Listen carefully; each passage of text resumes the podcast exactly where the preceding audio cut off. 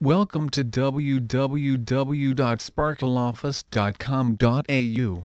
Professional builders cleaning Melbourne teams ensure that all door frames, doors and window frames are dusted and polished to ensure all dust particles have been removed. You should also request the team of After Builders clean all radiators, mirrors, switches, sinks are cleaned and sanitized.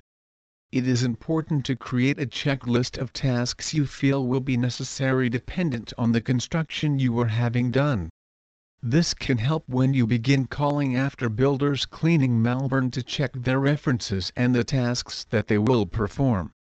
Reputable cleaners may want to check a site before giving a quote, thus allowing them to be able to determine how large or small of a team will be needed to complete their service.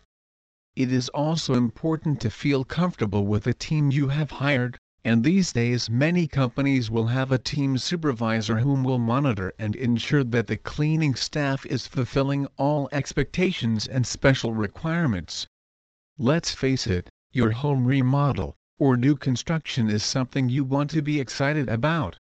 Most likely you took the time and care needed to hire builders cleaning Melbourne and created a design you would be happy with for many years, so don't let it be ruined by the daunting task of having to clean up the dust, pieces of tile, or other remnants that may be left behind.